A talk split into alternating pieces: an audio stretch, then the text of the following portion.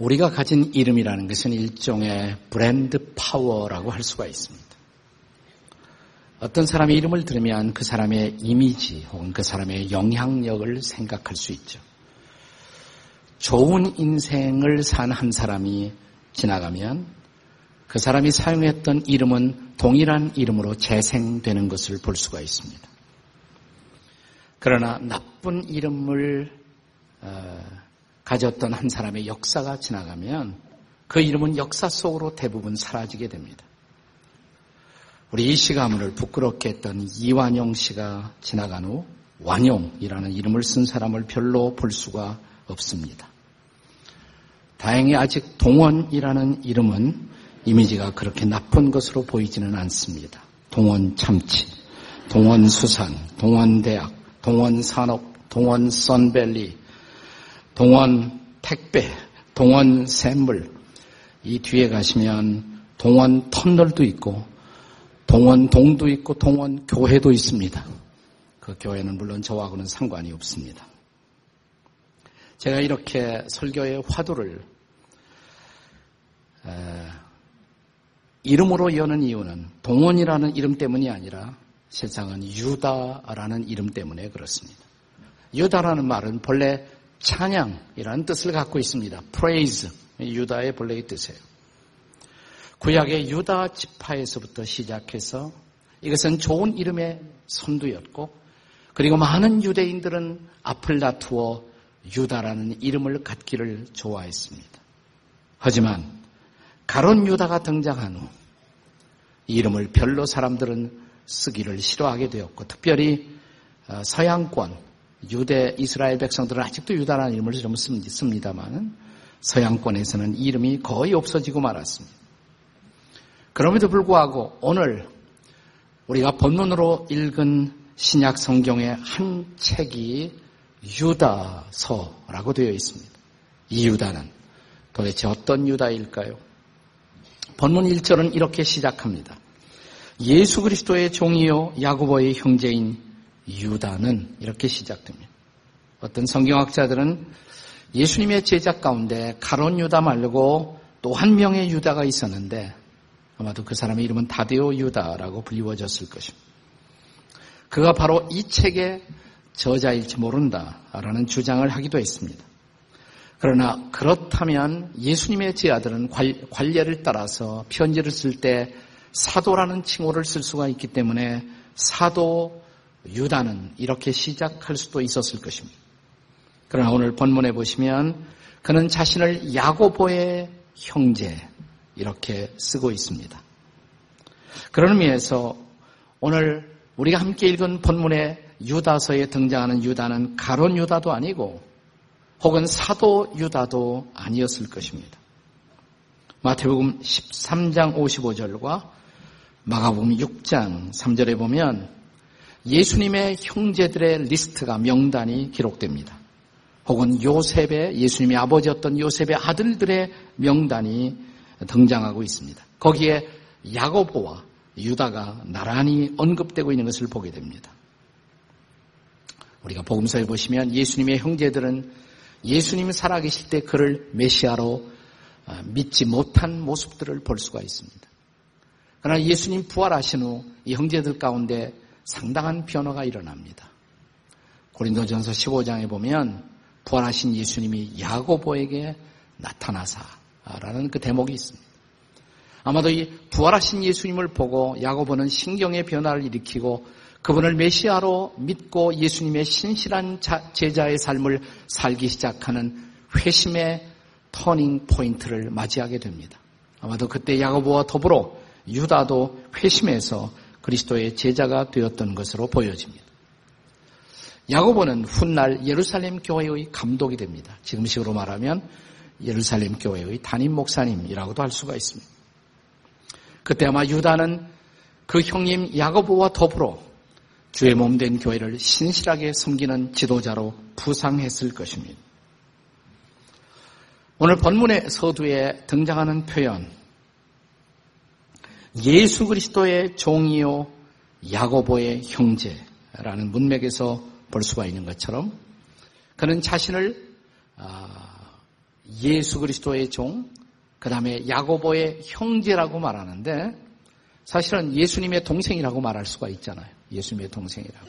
근데 그렇게 예수님의 동생이라고 말하지 않고 예수님의 종이라고 말하는 것은 마치 그의 형님이 사용했던 표현과 비슷합니다. 야고보도 야고보서 1장 서두를 열면서 예수 그리스도의 동생 하지 않고 예수 그리스도의 종 야고보라고 말한 것과 똑같은 맥락이라고 할 수가 있습니다. 형님을 따라 유다도 예수 그리스도의 겸손한 종으로 스스로를 자처하고 있는 모습을 볼 수가 있습니다. 유다서라는 이 책은 짤막한 서시입니다. 1장밖에 없습니다. 유다서는 모두 227개의 단어로 이루어져 있습니다. 그런데 그 중에 227개의 단어 가운데 93단어가 야고보서에 똑같이 등장합니다. 그래서 얼마나 야고보의 영향을 유다가 받았다는 사실을 우리에게 보여주는 하나의 증명이라고도 할 수가 있습니다. 자, 여기 예수님의 동생이었던 유다. 예수님 곁에서 상당한 시간을 보냈지만 가까이 두고도 그분이 메시아인 것을 알아볼 수 있는 안목이 없었던 이 사람. 그분이 하나님이심을, 그분이 메시아이심을 모르고 시간을 보냈던 그 사람. 그러나 그리스도의 부활 앞에 충격을 경험하고 그는 그리스도의 제자가 되어 그리스도를 증거하는 전도자로 변신합니다. 이 사람, 마침내 예수의 제자가 되었던 예수님의 동생 유다. 그가 오늘을 사는 여러분과 저에게 전하고 있는 복음의 메시지는 도대체 무엇일까요? 첫째로, 그 복음은 단번에 주신 믿음의 도로 우리를 구원하는 메시지인 것입니다. 자, 본문의 3절을 함께 같이 읽겠습니다. 3절 다 같이 읽습니다. 시작. 사랑하는 자들아, 우리가 일반으로 받은 구원에 관하여 내가 너에게 편지하려는 생각이 간절하던 차에 성도에게 단번에 주신 믿음의 도를 위하여 힘써 싸우라는 편지로 이렇게 시작됩니다. 여기서 유다는 복음의 핵심이 구원이다. 구원의 사건이야말로 우리가 구원받은 것 그것이 바로 복음이다. 그런데 이 구원, 우리를 구원으로 인도하는 이 복음은 단번에 주신 믿음의 도다. 여기 단번에라는 단어를 써요. 단번에. 히라보로 이 단어가 하파크스라는 단어입니다. 하파크스. 단번에라는 단어인데 이 단어를 영어로 표기할 때는 once for all 이런 단어로 보통 표기합니다. once for all. 한 번이지만 그것이 모든 것을 커버한다는 뜻입니다. 그래서 한 번에 주어진 복음, 그러나 그 복음은 영원의 효력을 가진다라는 의미로 쓰여진 것입니다. 그렇습니다. 복음은 사도들을 통해서 단번에 영원히 주어진 것이고 우리는 이 복음을 단번에 영원히 받게 된 것입니다. 그리고 이 단어는 본질적으로 복음이 십자가에서 단번에 이루어 주신 예수 그리스도의 속죄 사건에 기초하고 있다는 사실을 우리에게 보여주고 있습니다. 베드로전서 3장 18절의 말씀을 함께 같이 읽겠습니다. 베드로전서 3장 18절입니다. 시작. 그리스도께서 단번에 죄를 위하여 죽으사 의인으로서 불의한 자를 대신하셨으니 이는 우리를 하나님 앞으로 인도하려 하십니다. 여기 그리스도께서 단번에 죽으셨다 그랬죠. 단번에 똑같은 단어예요. 하파크스라는 단어가 쓰여. 단번에 우리를 위해 죽으셨다. 예수님은 두 번 죽으실 필요가 없어요. 아, 단번에 죽으셨어요. 우리가 보통 신앙 간증이나 고백을 할 때 저로 하여금 예수님을 다시 십자가에 못 박지 말게 하옵소서라는 고백을 종종 하지만 예수님은 십자가에 다시 못 박히지 않습니다. 그럴 필요도 없습니다. 그는 단 한 번의 죽음으로 영원한 인류의 속죄의 사건을 완성하셨다는 사실입니다. 이것이 복음입니다. 이것이 복음의 본질이요 기초라는 사실입니다. 사랑하는 여러분, 우리가 이 세상을 살 때 우리들의 건강을 위해서 우리는 종종 약을 먹습니다. 나이가 많아지면 약 아래 숫자가 많아집니다. 여기 앉아 계신 좀 나이가 어, 연만하신 분들의 주머니 속에는 지금도 약이 아마 들어있을 가능성이 상당히 있습니다. 네. 우리는 그 약들을 통해서 우리의 건강을 도모합니다. 우리가 사용하는 대부분의 그 약들은 약발이 오래 가는 것이 아닙니다. 약효가 오래 가지 않습니다. 그래서 그 약에 약효가 떨어지면 약을 또 먹고 또 먹고 계속해서 취해야 합니다. 마찬가지로 구약 시대에 사람들이 드렸던 죄를 위한 제사, 소위 속죄의 제사는 일시적 약효 밖에는 가지지 않았습니다. 그래서 그들은 구약 시대 제사를 드리고 또 드리고 또 드려야만 했었습니다. 그것은 이를테면 마치 일시적인 약효가 있는 것들이 우리에게 일시적 건강, 일시적 회복, 일시적 기쁨 밖에는 보장하지 못한 것과 마찬가지입니다. 그런데 하나님의 아들이신 예수께서 이 땅에 오시사 우리의 죄를 짊어지고 십자가에서 피 흘려 돌아가시는 그 순간 그의 몸을 거룩한 제물로 단번에 들이시는 바로 그 순간 구약 시대 제사장들이 우리에게 줄 수 있었던 순간적 은혜는 저 영원한 은혜 속에 삼키고만 것입니다. 이것이 바로 복음입니다. 이 장엄한 복음의 선포, 구약 시대의 제사들이 우리에게 줄 수 없었던 그 은혜, 구약과 비교할 수 없는 신약의 영광을 증언하면서 히브리서 기자는 복음의 핵심을 다시 우리에게 이렇게 짚어주고 있습니다. 히브리서 10장 11절과 2절의 말씀을 함께 같이 읽겠습니다. 같이 읽습니다. 시작. 제사장마다 매일 서서 섬기며 자주 같은 제사를 드리되 이 제사는 언제나 죄를 없게 하지 못하거니와 12절 말씀이에요.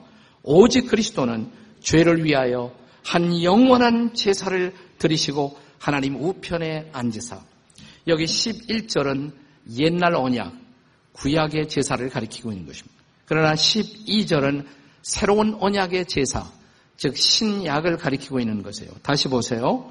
자, 11절에 구약 시대에는 제사장이 매일 서서 같은 제사를 반복해야 했었습니다. 일시적으로만 우리의 죄를 용서하는 효과밖에는 없었기 때문입니다. 자, 그런데 12절 오직 그리스도는 마지막 제사장, 영원한 제사장, 오직 그리스도는 죄를 위해서 한 번 무슨 제사? 영원한 한 번으로 영원한 효력을 지니는 제사를 드리시고 하나님 우편에 앉으셨다는 것입니다. 그렇습니다. 이 예수 그리스도의 십자가의 희생의 제사, 자신의 몸을 십자가에 들이신 그 사건이 우리에게 가져왔던 결과가 뭘까요? 자, 히브리서 10장에 이어지는 말씀, 14절에 말씀을 읽겠습니다. 14절 다 같이 읽습니다. 시작. 그가 거룩하게 된 자들을 한 번의 제사로 영원히 온전하게 하셨느니라. 아멘이십니까? 한 번의 제사로 뭐예요? 영원히 온전케 하셨다. 우리는 예수님 한 번 믿음으로 영원한 속죄를 받고 하나님의 영원한 자녀가 된 것을 믿으십니까? 그것이 복음이에요. 그것이 복음의 본질이고 복음의 핵심인 것입니다. 저는 이 복음을 여러분이 믿음으로 받아들이셨다면 이제 우리는 그리스도 안에서 하나님의 영원한 자녀가 되어 죄사함과 새로운 생명의 은혜를 누리는 자리에 선 것입니다. 이번 명절을 찾아서 우리 가족들이 함께하는 시간, 아마도 아직도 제사 문제로 고민하는 많은 분들이 있을 것입니다. 제사는 조상을 기쁘게 하고 또 가정의 일시적 안녕을 추구하고자 하는 목적으로 오랫동안 우리가 가져왔던 그 관습이었습니다. 사랑하는 여러분, 이것이 결코 나쁜 것이라고는 말할 수가 없지만 언제까지 우리의 가정이 그런 자리에만 머물러 있을 수 있을까요? 영원한 제사가 있는데 그 제사는 바로 하나님의 아들 그리스도가 우리를 죄에서부터 건지심으로 말미암아 우리를 하나님의 자녀가 되게 하신 사건. 나는 이번 명절에 이 영원한 속죄의 제사, 구원의 복음의 은혜가 여러분의 가정 가운데 나누어지는 그런 축복이 있기를 주님의 이름으로 축원합니다. 이것이 바로 유다 우리에게 전해준 복음이에요. 유다를 통해 전해진 복음. 두 번째로 이 복음은 거룩한 믿음 위에 우리 자신을 건축하는 도리인 것입니다. 인생은 건축입니다. 우리가 하루하루 산다는 것은 삶의 집을 매일 건축하는 것을 뜻합니다. 신앙도 건축입니다. 우리가 하루하루를 살아가며 우리는 믿음의 집을 건축해 가는 것입니다. 그런데 이 건축이 견고하려면 무엇보다 기초 공사가 건실할 필요가 있습니다. 많은 경우 집이 무너지는 것이 기초 공사가 부실하기 때문이 아니겠습니까? 예수님은 산상수훈에서 집을 짓는 두 사람의 이야기를 들려주십니다. 한 사람은 모래 위에, 또 한 사람은 반석 위에 집을 지었습니다. 이 두 채의 집이 완성된 다음에 아무도 그 차이를 알아볼 수 없을 만큼 두 집은 유사했을 것입니다. 그러나 폭풍과 불고 비바람이 몰아치고 홍수가 밀려오자 이 두 집의 차이는 쉽게 드러납니다. 모래 위에 세워진 집이 쉽게 무너짐에 반하여 반석 위에 세워진 집은 그대로 있었습니다. 차이가 뭐죠? 기초의 차이입니다.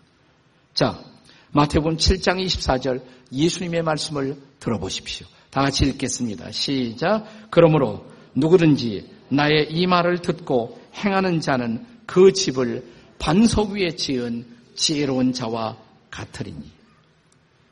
예수님이, 예수님의 말씀이 바로 우리가 짓는 집에 견고한 반석 기초가 되어 주신다는 것입니다. 바로 이 반석 위에 우리 인생의 집을 지어야 합당하지 않겠습니까? 자, 예수님을 구세주로 영접하는 것, 이것은 반석을 소유하는 것을 뜻해요. 그러나 그것으로 집이 지어지는 것은 아닙니다. 이 기초 위에 우리는 날마다 집을 지어가야 합니다. 그것이 바로 신앙의 생활이 아니겠습니까? 자, 이제 유다는 이 편지 20절의 본문의 말씀 속에서 바로 이 집을 짓는 중요한 신앙생활의 타스크를, 과제를 우리에게 권면합니다. 같이 읽겠습니다. 20절에요. 시작. 사랑하는 자들아, 너희는 너희의 지극히 거룩한 믿음 위에 자신을 세우며 성령으로 기도하라. 여기 자신을 세우라고 그랬어요. 영어로 이게 build, buildup하라. 자신을 세우라 이 말이에요. 건축하라. 자신을 건축하라. 그리고 그 다음 절에는 자신을 지키라. 자, 우리는 그리스도라는 기초 위에다가 날마다 우리 자신을 세워가는 것입니다. 그리고 우리 자신을 참으로 잘 지어가고 지켜가야 합니다. 왜? 유다는 지금 이런 권면을 당시 초대 그리스도인들에게 주어야만 했었을까요? 당시에 복음을 받아들이긴 했지만 이 복음의 기초 위에서 제대로 집을 짓지 못하는 일들이 있었습니다. 그 중에 하나는 그들의 신앙의 기초를 흔드는 거짓된 교훈의 도전들이 있었던 것입니다.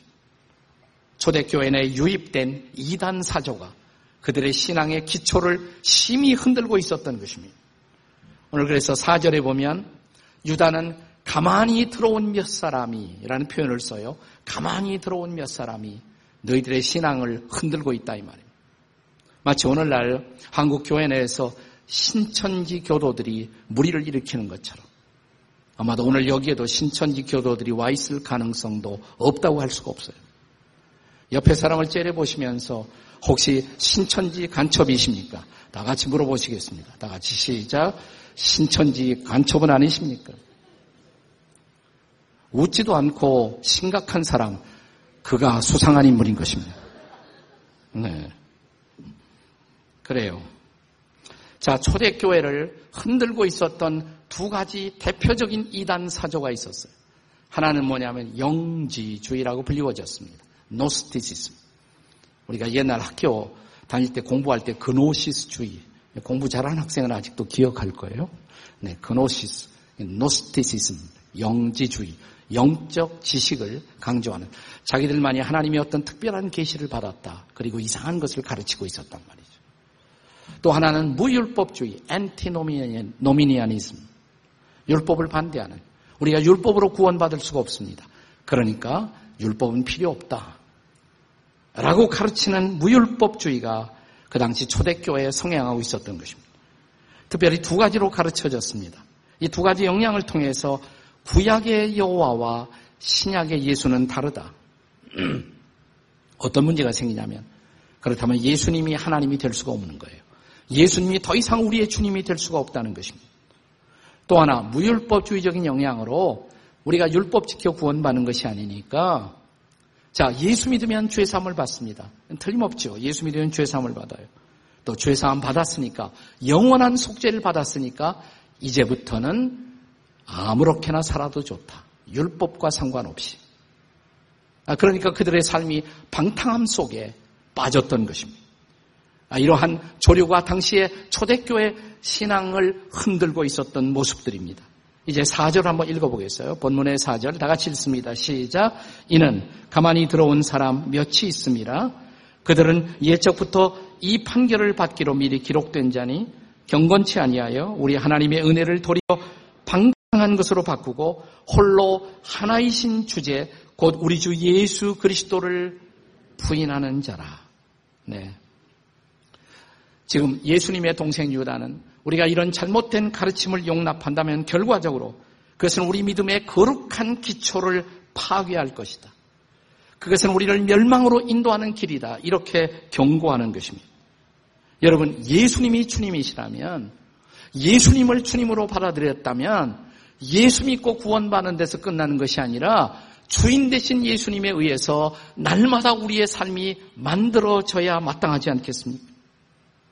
자, 그래서 이제 우리는 예수를 주로 고백하는 거룩한 믿음의 기초 위에서 날마다 하나님의 사랑, 하나님의 긍휼, 예수님의 사랑, 예수님의 긍휼을 경험하며 날마다 인생의 집을 지어야 한다. 이렇게 가르치는 것입니다.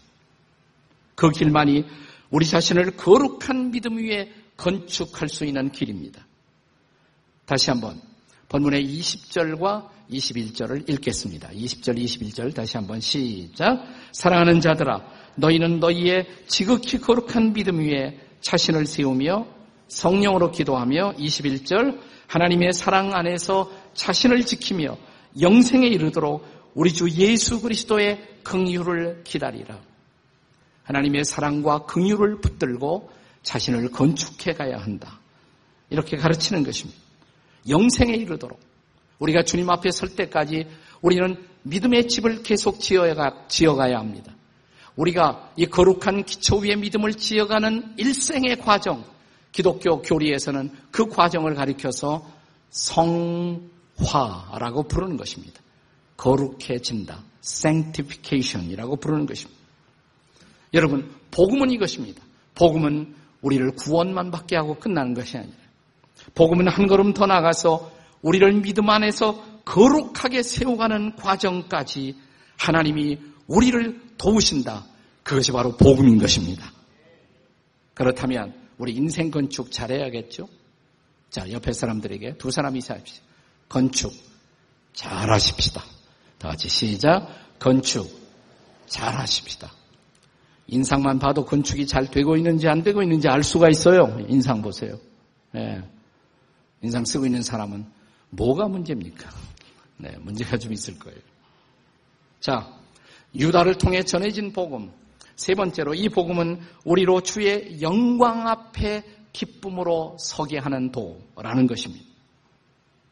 여러분, 우리가 달리기 경주, 짤막한 달리기 경주를 하게 되면 누가 자세를 바로 하고 자, 출발을 알리는 신호탄과 함께 재빨리 튀어나가느냐.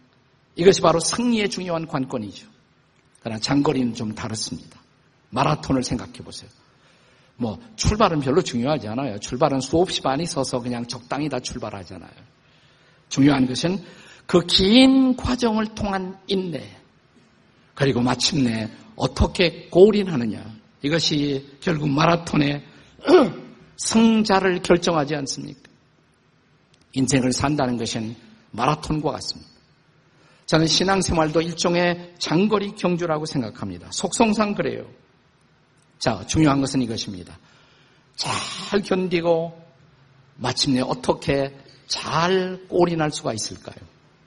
서양 문화권에서는 인생을 잘 산 사람, 그리고 세상을 떠나갔을 때 그를 향해서 이렇게 말합니다. finishing well 이라는 표현을 써요. finishing well. 잘 끝냈다. 이렇게 표현을 씁니다. 지금 유다는 오늘 본문의 마지막 대목에서 이 편지를 받는 모든 성도들이 인생을 finishing well 할 것을 축복합니다. 그것이 오늘 본문의 마지막입니다.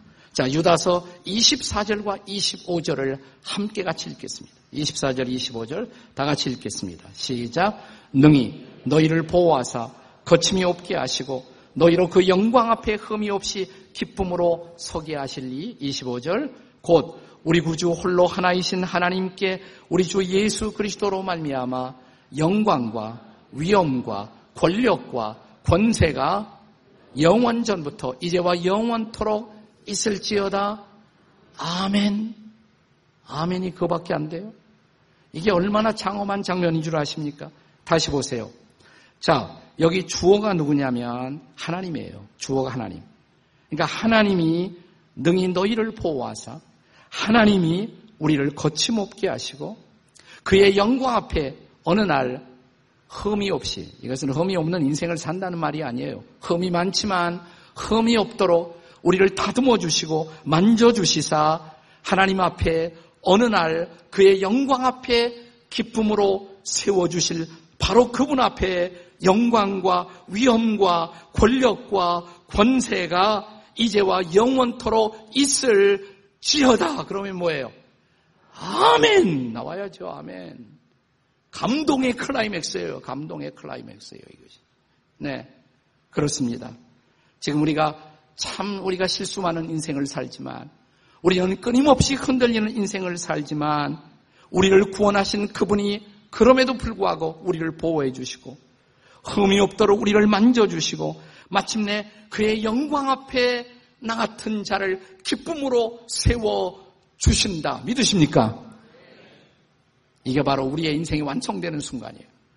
성화를 넘어서면 그 다음에 우리 인생에 궁극적으로 기다리고 있는 마지막 사건, 기독교 교리에서는 이 마지막 사건을 영화라고 부릅니다. 영화. glorification. glorification. 성화를 넘어선 영화의 순간을 준비하셨다는 것입니다. 그런데 영화는 다시 강조합니다. 내 힘으로 성취하는 것이 아니에요. 자, 다시 한번 이 본문에서 주어는 누구라고 그랬어요? 하나님이십니다. 그가 우리를 보호하시고, 그가 우리를 거침없게 하시고, 그가 우리를 만지사 흠이 없도록 도와주시고, 그래서 마침내 우리를 용서하시고 용납하시고 우리를 다시 빚어주시사 주 앞에 기쁨으로 온전한 자로 세워주실 바로 그분. 여러분, 구원이 은혜인 것처럼 성화도 은혜이고 영화도 은혜라는 사실을 믿으시기 바랍니다. 복음은 구원만 받는 것이 복음이 아니에요. 네, 복음은 우리를 이렇게 구원하신 하나님이 그 은혜로 우리를 만져주시고 은혜로 마지막 날 주 앞에 영광의 완성품으로 세워주신다. 이것이 복음인 것을 믿으시기 바랍니다. 여러분, 죽음이라는 것은 우리의 삶을 결산하는 마지막 순간입니다.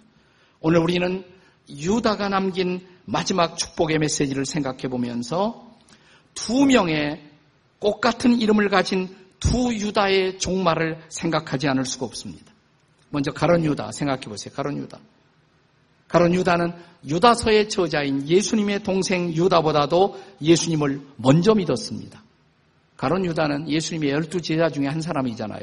오리지널 열두 사도 중에 한 사람이었습니다. 그리고 가론 유다는 예수님의 제자팀에서 회계를 맡았습니다.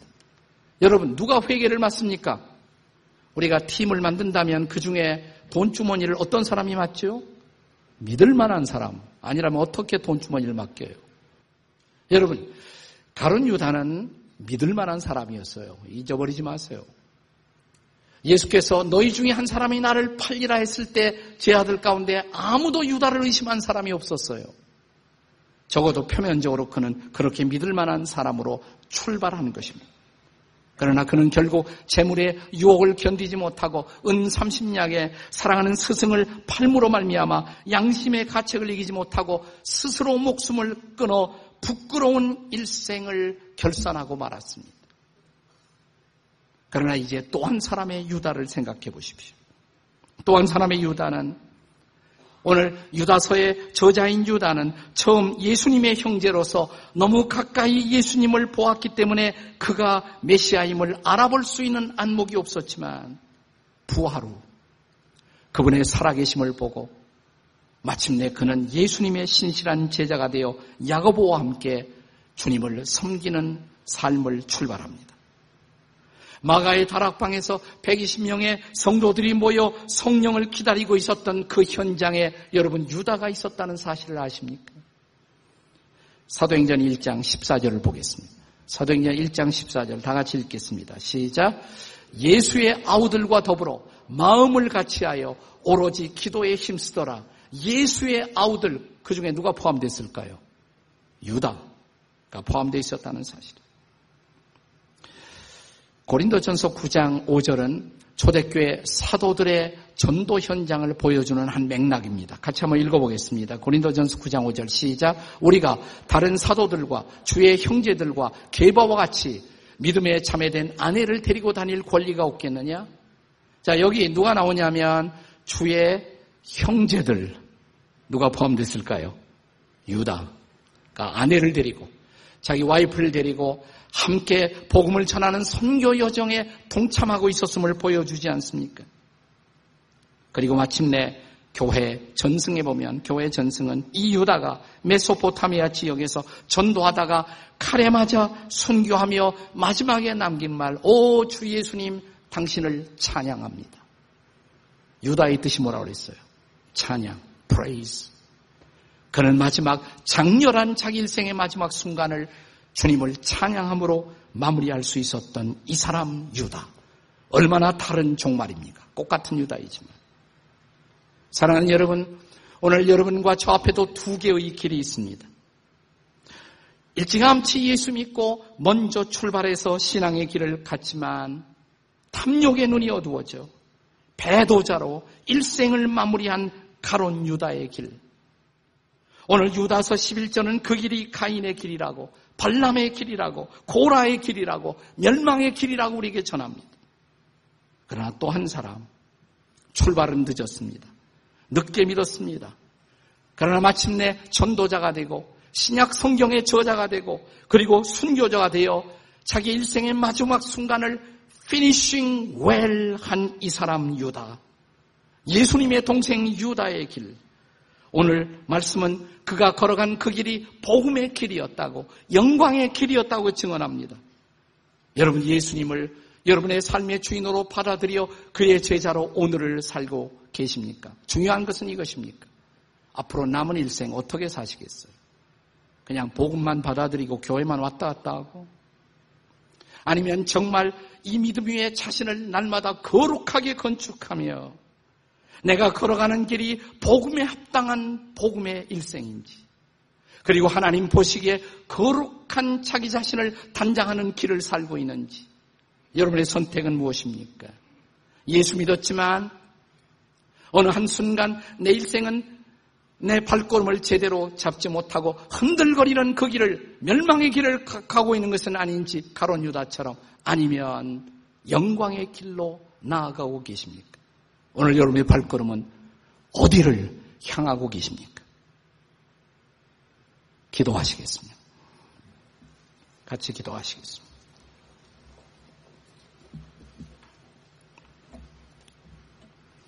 우리가 하루를 산다는 것은 날마다 한 걸음 한 걸음 옮겨가는 것입니다. 여러분이 지금 옮겨가는 하루하루의 걸음이 혹시 흔들리고 있지 않습니까? 비틀거리고 있지 않습니까? 아니면 주님의 인도 따라 기쁨으로 이 길을 걷고 계십니까? 찬양하면서 가고 계십니까? 최근에 마음속에 찬양이 사라진 거 아니에요? 최근에 마음속에 감사가 사라진 거 아니에요? 어느 한순간 내 생의 마지막 순간이 온다면 오 주님 그분을 찬양하며 주 앞에 설 준비가 되어 계십니까? 한순간 내 마음속에 들어온 탐욕, 권력의 탐욕, 거짓의 탐욕, 혹은 자기를 내세우고 싶은 그리스도가 아니라 스스로를 내세우고 싶은 탐욕, 이런 것 때문에 믿음의 아름다운 발걸음이 흔들리고 있지 않습니까? 주님 저를 붙잡아 주십시오. 주님 저와 동행해 주십시오. 주님 저를 만져 주십시오. 흠이 많은 나 다시 만져 주시소. 어느 날 주 앞에 설 때 부끄럽지 않게 설 수 있도록 오늘 저를 다시 일으켜 주시고 오늘 제 손을 다시 잡아 주시옵소서. 다 함께 통성으로 같이 기도하시겠습니다.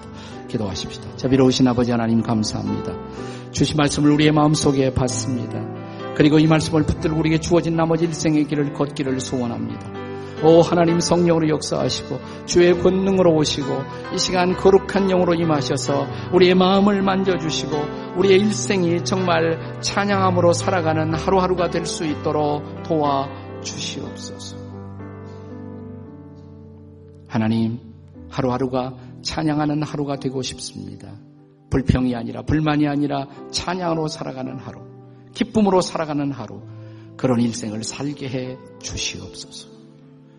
우리가 부르는 찬양의 가사처럼 모든 상황 속에서 주님을 찬양하는 자, 그분이 나의 상급, 그분이 나의 도우심임을 알기에 흔들리짐이 없는 마음을 확정하고 주를 찬양하는 자로 오늘을 살게 해 주시옵소서. 우리의 발걸음을 흔들리게 만드는 모든 악한 영들은 내게서 떠나갈지어다. 부활의 영이여 임하여 주시옵소서. 우리를 일으켜 주시옵소서. 우리와 동행해 주시옵소서. 우리의 입술에 다시 찬양이 흘러나오게 도와 주시옵소서. 예수님의 이름으로 기도합니다. 아멘.